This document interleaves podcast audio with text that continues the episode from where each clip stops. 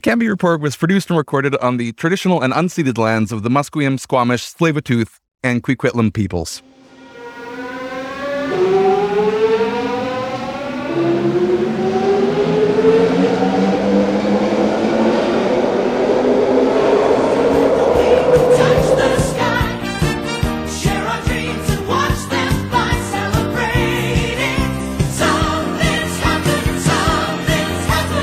It's October 29th, 2021, and there are 351 days until the Vancouver municipal elections. We are less than 1 year out, people. Happy Halloween and welcome to the Cambie Report. I'm Matthew Naylor. I'm Ian Bushfield. What a spooky episode we have tonight. It's terrifying. I'm terrified. I'm quaking in my boots. The blood has curdled in my veins and other such things. The shivers down my spine. However, all that notwithstanding, congratulations to Alberta's new council and mayors. Jody Gondek, mayor of Calgary, Amarjeet Sohi, mayor of Edmonton, both trailblazing. First woman be elected in Calgary as mayor, I believe, and yes, the first South Asian man, I believe, in Edmonton. Yeah, it is really heartening to see a council that is like nice and broadly progressive, elected with a majority that can actually vote in favor of things in Calgary. Except for that guy who, it turned out, touched teenagers while he was a cop in uniform and refuses to resign. That's kind of a blight on that council. Yeah. Well, not everyone's perfect, obviously. But we're not here to talk Alberta municipal politics, as fascinating as it can be.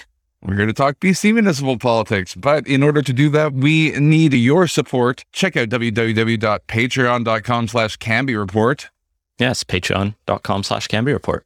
Where you can support municipal affairs, citizen journalism in Vancouver by making a contribution to not only support this program, but get access to events and to our Slack channel and other such benefits as we can think of them. What a incredible thing it is for people to support us in this way. And we really thank you, everyone who does. And if you're not, if you can, we would encourage you to throw a couple of bucks our way. That again is patreon.com/Cambie Report.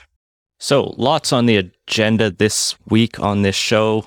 We had a fun little diversion last week where I talked transit with some people at TransLink and some academics.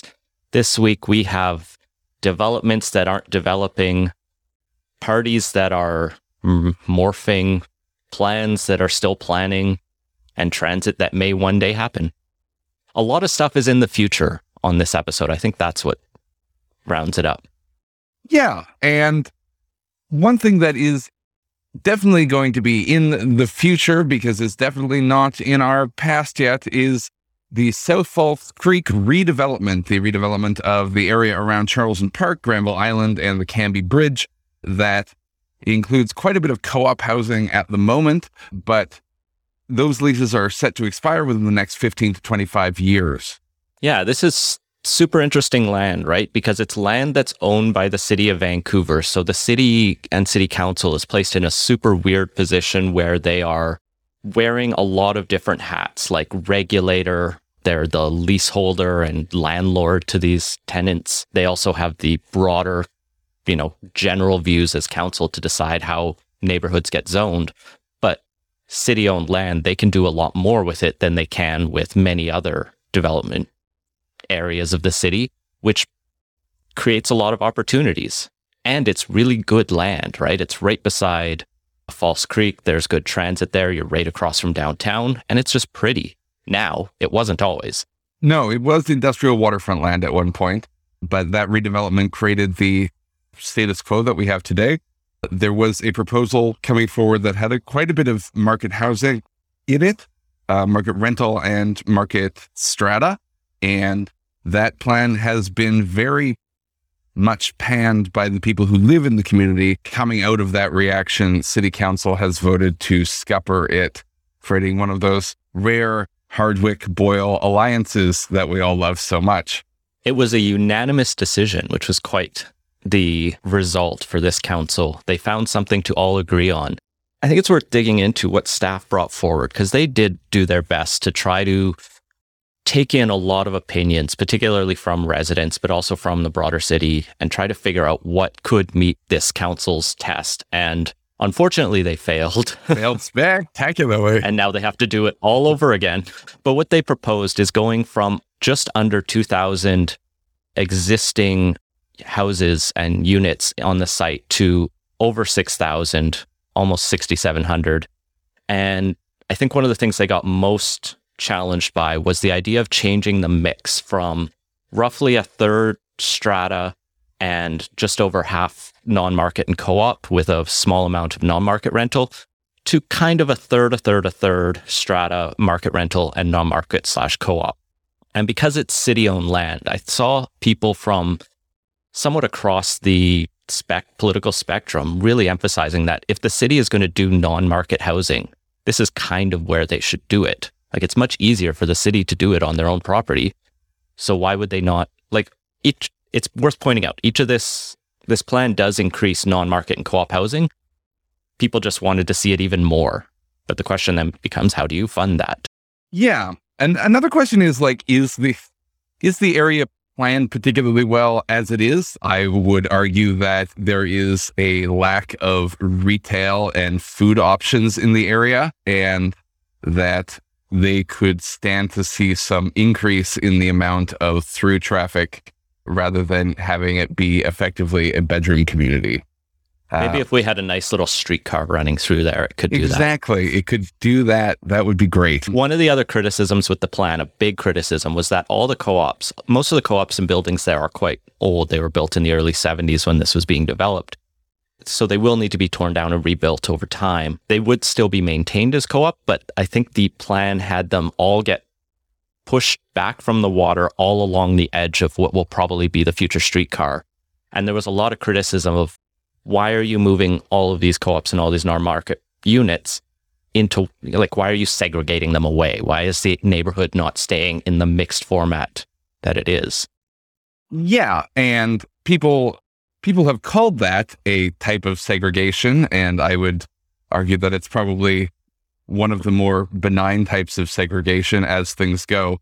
But it is definitely a choice that the city had made in its presentation. Yeah, the plan didn't adequately address that. And I think it's probably good that it's going back to consultation and a replanning again, because while there was some stuff to get excited about in the plan, it had quite a bit to just indicate that this was a creature of design by committee, and no one was ever going to be completely or particularly pleased by it. Council did not require this to go to a public hearing, and we'll come back to that when we talk about big news on the provincial front. But council did have a public hearing on this. They had 150-ish speakers to it, which was quite a few people who had strong opinions all over the place. And there were hundreds of emails sent about this because people have strong opinions. It's a sizable amount of land for the city to redevelop. And when you look at, for example, the Senakw development being proposed by the Squamish Nation and moving forward, that's slightly to the west of this, there's a lot more ambition there that I think could have been met in False Creek South. And so the amendment to the staff report that Christine Boyle put forward that kicks this down the road really pushes staff to try to meet a few criteria. And she sets it out on her own timeline as maintaining a neighborhood mix of 1/3 low income, 1/3 mid income, and 1/3 upper income as one part, rather than focusing on co-op, strata, non-market rental, spacing out the non-market housing across the neighborhood. Don't push everyone into one corner kind of thing. Yes. And then retaining the existing co-op and non-market housing as long as possible while building additional affordable and co-op housing, the kind of stuff that makes the most sense to do on city-owned land. Yeah, and that one is a bit like I want a pony of her, I think. But it's like there is going to have to be at some point some redevelopment in this redevelopment. Yeah, across the region, we're starting to see different approaches to, like, what do you do with older affordable units, and how do you both manage that redevelopment, but also manage the people and the lives that will affect. Like Burnaby's Affordable Housing Task Force came up with a wide swath of recommendations that city has somewhat implemented, and different cities are taking it differently. That makes up largely for Burnaby's previous approach, which was to just kick everyone out and build towers where those low-rise rentals were. Yeah. Unfortunately, this all means redevelopment of False Creek will take longer to do. Staff have to now navigate the impossible task of appeasing as many or everyone on council and in the city as they can, when they clearly did try to do that once already. I do believe they try their best, but... Yeah. And it'll be interesting to see what happens to that going forward, what transformations it might undergo. One other transformation in the land of Vancouver politics is Yes Vancouver has become Progress Vancouver. Yeah. This was announced, I think, just yesterday, day before, that from the ashes of Yes has risen Progress Vancouver. Now, it wasn't officially framed that way, but then you realize that things like, oh, the Twitter account Let's Fix Housing is now Progress Vancouver Party or whatever it is. And it's just an entire transfer of assets.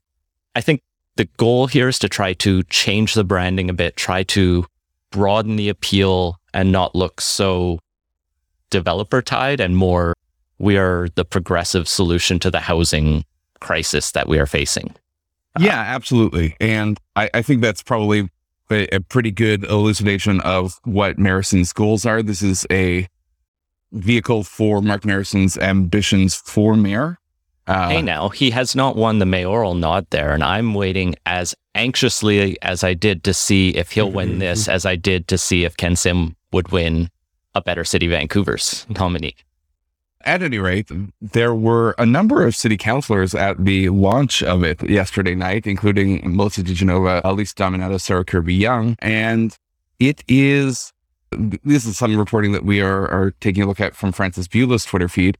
That is an interesting assortment of people for $100 a plate.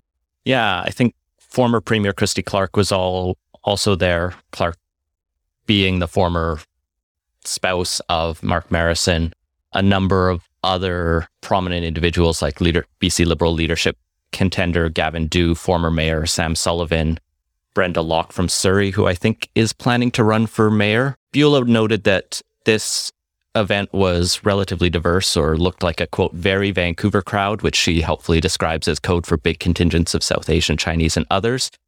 That's notably different than I saw someone tweet out a picture from the recent team a fundraising event, which skewed older and whiter, unsurprisingly.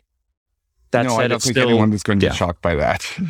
Notably involved in Progress Vancouver is friend of Cambie Report and my co-host on Politico, Scott DeLangebaum, as the president of the party. Well, congratulations to Scott, and we will see what electoral chances Progress Vancouver manages to suss out for itself this coming election. Vancouver Plan has gone to some updates, and there's now a survey out, which you can access through a link in our show notes. It'll be a Talk Vancouver link. But what has gone on so far?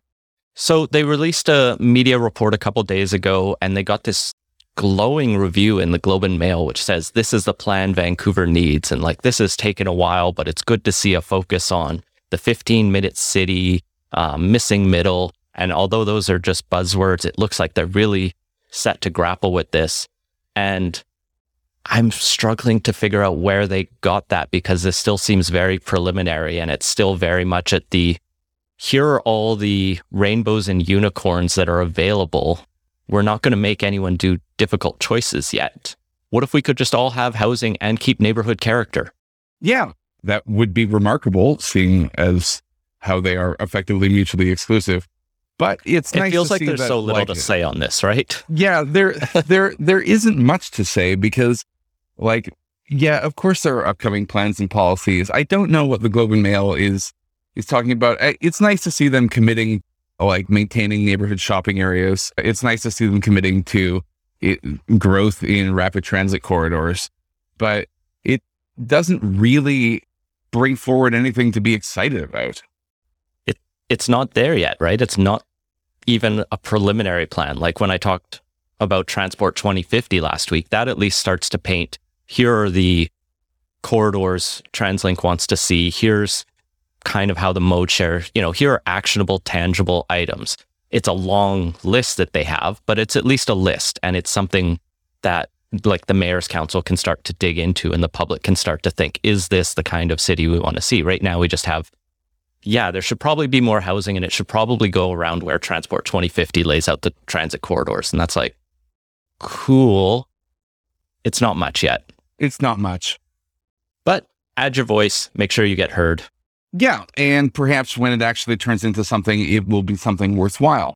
One thing that we eagerly await is what a very particularly worded article in the North Shore News calls rapid transit to the North Shore, never actually ever using the word rail or SkyTrain in it, because that is in all likelihood not what is going to be included. But basically, 5 North Shore governments have united for rapid transit, not, you know, actually united in some kind of merger that might make administration more effective on the North Shore. But can you imagine though how much that would screw the like downtown of the city of North Van if they had to deal with the West Van and District of North Van NIMBYs?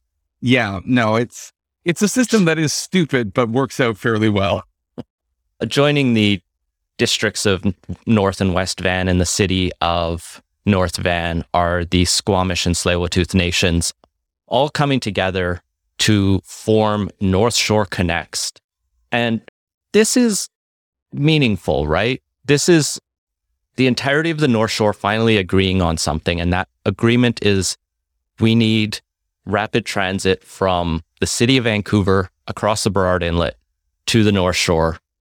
They propose 2 possible alignments, either the quote unquote purple alignment that goes from Lonsdale through over the Second Narrows Bridge, the Ironworkers Bridge, into Burnaby towards Metrotown, or the gold alignment that follows the same bit but turns at Hastings and goes to downtown Vancouver, or do them both. Yeah, it's certainly in a world where bus rapid transit would be the preliminary or like proposed option, it would be a lot easier to build a BRT lane than to put in 2 SkyTrain lanes. But we would love those SkyTrain lanes. That would be great. And, you know, it's always a little disappointing to see a lack of ambition in our proposals that, you know, are put forward for the future of the city. I think would be a remarkable and vision-worthy investment for the region. It would be very forward-thinking, and I just don't think that municipal government has that capacity right now all that much. It is a little depressing. Yeah. And what's nice to see here is this builds off of the INSTPP, the INSTEP planning project, the Integrated North Shore Transportation Planning Project, which started studying these kinds of issues about dealing with congestion on the upper levels, highways and the bridges. And they estimate that putting a rapid transit connection over Second Narrows could shift more than 50,000 vehicle trips per day off the 2 bridges, reducing collisions, emissions, and congestion.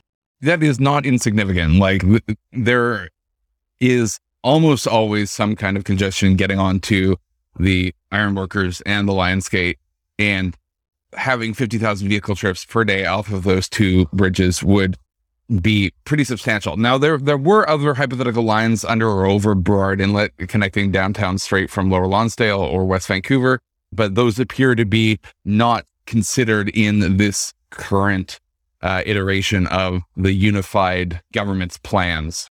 Well, and I think that was inevitable. We were never probably going to see 5 different lines built to the North Shore right away. And so by coming together to focus on Second Narrows, the North Shore mayors, I think, have made something more likely and something more likely to happen sooner. I think it was a bit of a concession from West Van's mayor to say, all right, we don't need to go over the Lionsgate Bridge or on that end. We can focus on the East End. As long as we get something to connect us all, that's better than nothing. It would also help significantly the general transportation problems in North Vancouver and the North Shore generally. The North Shore is the only area the region where housing is not generally seen as the number one voting issue, but rather transportation is. The North Shore continues to have substantial transportation problems, and this would go a fair ways to alleviating them. So build that SkyTrain, build those bus rapid transits, whatever it takes. Let's just make the North Shore a little more accessible. Yeah. The province has introduced changes to local permitting. Now, this is an interesting story because this is being billed as a way for the province to encourage and enable local governments to create more housing. Yeah, they're not deep changes to the community charter, and I think the Vancouver Charter is also being touched. The primary thing is that in the community charter for all those cities except Vancouver, right now, when a change is being proposed that's in line with the official community plan, a city council can choose to not have a public hearing. The province is wanting to just flip the default to you don't have to have the public hearing. You can still have it if you want, but you won't have to have it. And that change in default is presumed or hoped to reduce the number of needlessly controversial hearings when an official community plan has already been adopted, because that was the hearing. Yes, the process should be the process rather than the process merely being a starting point for opposition. Now, the weird thing about the city of Vancouver is they already have many of these powers to not have hearings go on and on, or to not have hearings for many of the things they do. The city and council, for whatever its wisdom, just chooses to subject itself to this. Yes, because open government is important, don't you know? It is a little frustrating to see like the natural advantages that Vancouver can like create for itself to actually like get stuff done in the city be completely ignored by a council that has a specific problem getting things done. Like, it's specifically on the housing issue. It is incredibly annoying to see that this has all been like a self-inflicted wound. The other element of the changes, actually, there's two other elements of the changes. One of the others is to help municipal governments in developing or updating codes of conduct. The more substantive one for housing is to enable local governments to delegate decisions on minor development variance permits to staff. So rather than so many decisions having to go through council, they can just be passed off to the planning department. Yes, and that is a system that has had no faults. I mean, not every city is Vancouver. Not every city is Vancouver. We are a special plum. I also appreciate that the municipality of the Jumbo Glacier Mountain Resort Municipality is being abolished. This is the community of zero people with a ski resort appointed, planned and appointed then council. Yeah, this is the ski resort that's not going ahead. No one lives there. And there is just a municipal council who represents no one. I think that's, I kind of love it. I kind of like the absurdity of there just being this non-council for no one and nothing. It's very existential. It's like, what if we had a democracy and nobody came? The province is also going to withdraw the authority to incorporate a mountain resort municipality without residents in the future. So we can't have that Monty Python-esque municipal council in the future. Yes. You can't have taxation without population. No taxation without population. Technically true, I suppose. What is happening is there is going to be a conservation area that is planned for the Jumbo Valley, and that should be incorporated in some other kind of governance structure in consultation with local First Nations who had a significant degree of opposition to the ski resort project. Yeah. Their religious objections went all the way to the Supreme Court of Canada. Yes. In a novel case. But speaking of novel cases, Westside resident threatens to sue city over redevelopment, writes the Vancouver Sun headline. Dear Lord. Like, what an incredibly aggravating thing to do. I think this is hilarious, but I wanted to explain in one quote why everything this man is angry about, I am just delighted for. Quotes, "I do not want my home to be wedged between two apartment blocks," said Stewart, who has basically been raising the flag against the redevelopment and, in our mind, possibly wrong-headed way of developing arterials and two blocks off arterials. But suffice it to say, the plan did actually go through council and it was passed. And this is apparently raised the hackles of one West Side resident by the name of Timon Stewart. My favorite juxtaposition of comments in this article, and they're not right beside each other, but he says in one part, "The city has not done their due diligence. Not a single person on my block had any idea about this proposed rezoning that could allow land assemblies and six-story apartments to go up next to their homes." Earlier in the article, they note he is angry about the so-called Streamlining Rental Initiatives project from the city, quote, "which is slated for a public hearing on November 2nd. Oh, dear Lord. Like, he is mad there is not a consultation that is still about to happen that he could speak at. Yeah. Well, again, the lack of consultation is just, I think, and here it is particularly bare code for this did not happen the way I wanted it to happen. He has recruited a lawyer or hired a lawyer onto his team, I believe. I struggle to see what case they're going to make that is more convincing than the ill-fated attempt by the Stanley Park restaurants to block a bike lane. Like, this is the city exercising its powers in its ability to exercise its powers. He's basically just trying to argue that the community or the Vancouver Charter says I need to be consulted, which means they have to do what I say. Yeah. And as it turns out, and I'm sure he will find this out eventually, they do not. Maybe he will try to impeach all of the members of council and Michael Weeb can go through that hell again. What? And everyone else too. Yeah, well, I think at some point it might be deserved, but who's to say? No, never over conflict of interest. I don't want to be seen as casting aspersions over conflict of interest. I just think that this council has been kind of shitty as a council. Not that they've been corrupt. They've just been bad. And the solution is the voting box, not the Supreme Court of British Columbia. Yes. But alternatively, speaking of alternative forums, yeah, there and alternative facts, Pitt Meadows Council has been delayed due to some anti-maskers. You tweeted something about this from our account the other night. Yeah, so I was tipped off about this that a couple days ago, Pitt Meadows Municipal Council was set to have a meeting, and I went and watched, and they did manage to get around to their meeting, but their mayor, Bill Dingwall, announced during council that, quote, roughly 12 people refused to wear a mask, which led to a bit of a confrontation in the City Hall building, which is subject to the public health orders that require people wear masks in public settings. Now, I've noticed councils and the BC legislature both have frankly, an entirely pointless exemption that really undermines the entire point of masking, which is that if you're up at the dais, you can take your mask off to speak. And so the people who are spouting the most fluids out of their mouth while making an impassioned speech are the people free to not wear a mask. But that aside, that nonsensical exemption aside, people sitting in the chamber are asked to wear a mask, as are all the councillors and the mayor in these situations. And apparently there is a sizable anti-mask contingent in Pitt Meadows who did not want to do that. Perhaps they were inspired by Councillor Nia Simpson, who taken to attending council virtually in Pitt Meadows now because she says she is not welcome.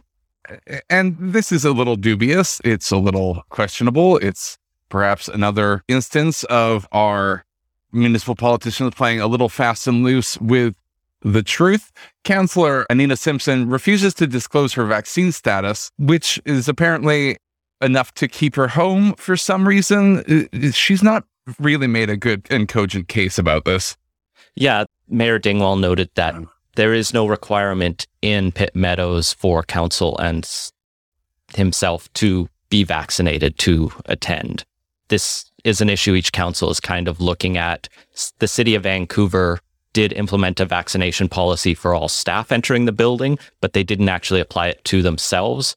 But they noted that everyone on council is vaccinated, so it was kind of redundant, and they didn't want to create a constitutional question that was unnecessary. Although it wouldn't have been raised if everyone on council is vaccinated, so it was a weird choice there. Well, no, I still appreciate the desire to not pass accidentally unconstitutional laws. Like, that's good.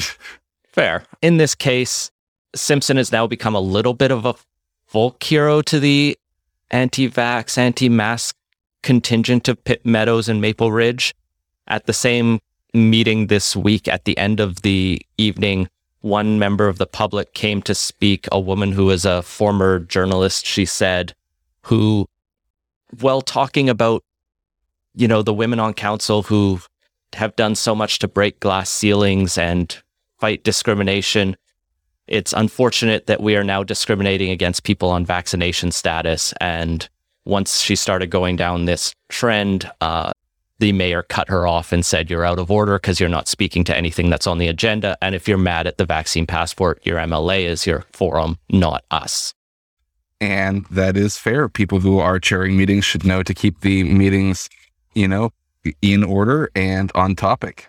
And so it looks like overall the meeting went well. There was not actually much on the agenda, partially because I think there were some tech difficulties that prevented Simpson from attending effectively. So they could only just basically pass consent agenda and then give the local girls softball team the recognition and medals that they were there to receive. And they had been waiting patiently while the protests had been dispersed. Peak small town. It's amazing. Yeah. Thank God for that. Vancouver was a slightly smaller town at some point in its history, not only population-wise, but also geographically. And then we did something to what we now call False Creek. In this week's Vancouverada, we take a look at why False Creek is false, what happened to all of False Creek, and what the current plans came from. False Creek is obviously quite an old part of town. It's been a geographic feature since time immemorial, and local Indigenous people had set up a number of settlements along the shores. It was quite a prosperous area and always has been. As European settlers moved in, it became quite an industrial area. George Henry Richards first surveyed it and started coasting up what he assumed was a creek on the south side of Burrard Inlet. He discovered his mistake and decided to just call it a false creek. You know, it reminds me of a policy that the British Admiralty had for its captains, and it was try and find out local names for graphic features. We would like to be able to use them to ask for directions in the future. And then the explorers went out and been like, no, we'll name it Burrard and Point Grey. How sound. We'll name it after the wife of a person that I met once. Why? Does she have any interest or involvement in the trip? No, I just remember her. She was a solid lady. An island. All right. The creek was never that popular with the industrialists. It seemed more like a geographic feature that was in the way. So in 1912, the eastern end was drained by the CN Railway in an effort to give themselves more land to build train interchanges, and eventually the Canadian National and Union Station that you can now depart on the Amtrak. Yes. What a shame that there isn't more service to other places. I'd really like there to be. It's only because Canada has freight right-of-way instead of passenger right-of-way, but that's neither here nor there. False Creek, effectively became this railway flats land and is, of course, now going to be the site of the new hospital. Yeah. They're going to be moving into some of the old industrial space there. St. Paul's Hospital continuing to slowly move forward on that redevelopment. Another weird bit was in the 60s, I think it was. There was at least one candidate for mayor who was seeking a broad goal of draining all of False Creek. I think part of that, we may have covered this on a previous Cambie report, was to move Chinatown to there. Yes, and What a weird, and I'm so glad it was never actually gone through with, because False Creek is a lovely geographic feature in Vancouver, and it helps make the city what it is. I think that the democratic, publicly accessible seawall is one of the great things about the city, and it would be a shame to have given that up. So semi-decent job, councils of the 1970s when you first built that. Don't fuck it up, council of today, make it better. Indeed. And now that we've come full circle, we will bid you adieu for this episode of the Cambie Report. Good afternoon for the October 29th, 2021 edition of the Cambie Report. I'm Matthew Naylor. I'm Ian Bushfield. Good day.